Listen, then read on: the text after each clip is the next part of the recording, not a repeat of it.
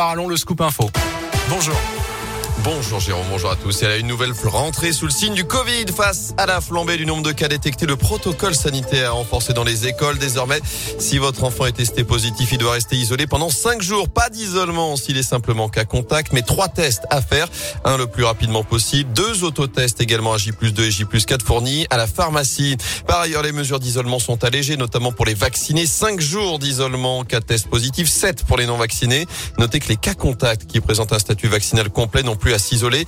Ils doivent réaliser un test le jour J, puis deux autotests, là aussi à J 2 et J 4. Enfin, le télétravail devient obligatoire au moins trois jours par semaine pour les emplois où c'est possible. Obligation du port du masque en extérieur s'étend à partir d'aujourd'hui à tous les enfants de plus de 6 ans, alors que le projet de loi concernant le pass vaccinal débarque aujourd'hui à l'Assemblée.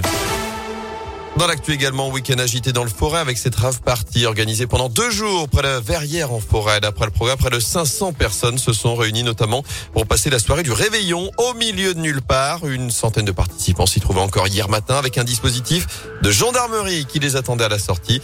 Des contrôles qui se sont déroulés dans le calme. Deux trafiquants de drogue ont été interpellés sur les lieux avant d'être placés en garde à vue. Notez aussi que les organisateurs de l'événement été identifiés et seront poursuivis. Une maison détruite par les flammes en Haute-Loire. Ça s'est passé hier matin à Saugues. 25 Cinq pompiers ont dû intervenir pour éviter tout risque de propagation aux immeubles mitoyens. Heureusement, le seul habitant des lieux a eu le temps de se sauver sans être blessé. Il a pu être hébergé dans la famille. Les suites de la polémique sur les chèvres errantes abattues dans la Loire. Une dizaine d'animaux tués sur ordre du maire de Lorette car ils causaient des dégâts dans le cimetière.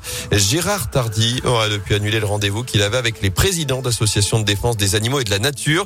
Ils vont manifester tout de même devant la mairie mercredi, selon le progrès. Trois pétitions circulent en ce moment. Elles ont déjà recueilli au total 120 000 signatures. job. En foot, l'année commence bien pour les Verts. Victoire et qualification hier en Coupe de France. Les hommes de Pascal Duprat sont allés s'imposer 4 buts 1 face aux amateurs de Jura Sud et rejoignent donc les huitièmes de finale de la compétition. Parmi les buteurs hier soir, un nom connu des supporters stéphanois, Bakary Sako, qui a inscrit un penalty. Joueur des Verts entre 2009 et 2012. Il est la première recrue stéphanoise du mercato d'hiver.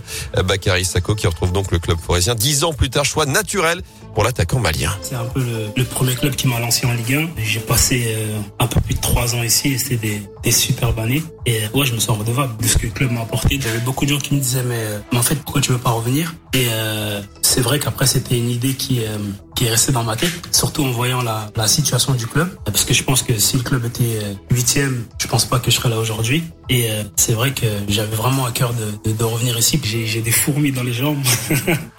et euh, d'essayer vraiment, vraiment, vraiment de sauver notre club parce que Saint-Etienne, le club mérite d'être en Ligue 1 c'est l'un des plus grands clubs de France, donc euh, on se doit de le maintenir. Et pour voir Barcari Sako titulaire avec les Verts, il faudra en revanche patienter la rencontre de dimanche prochain à Angers, été repoussée à cause du Covid qui touche sévèrement le club angevin.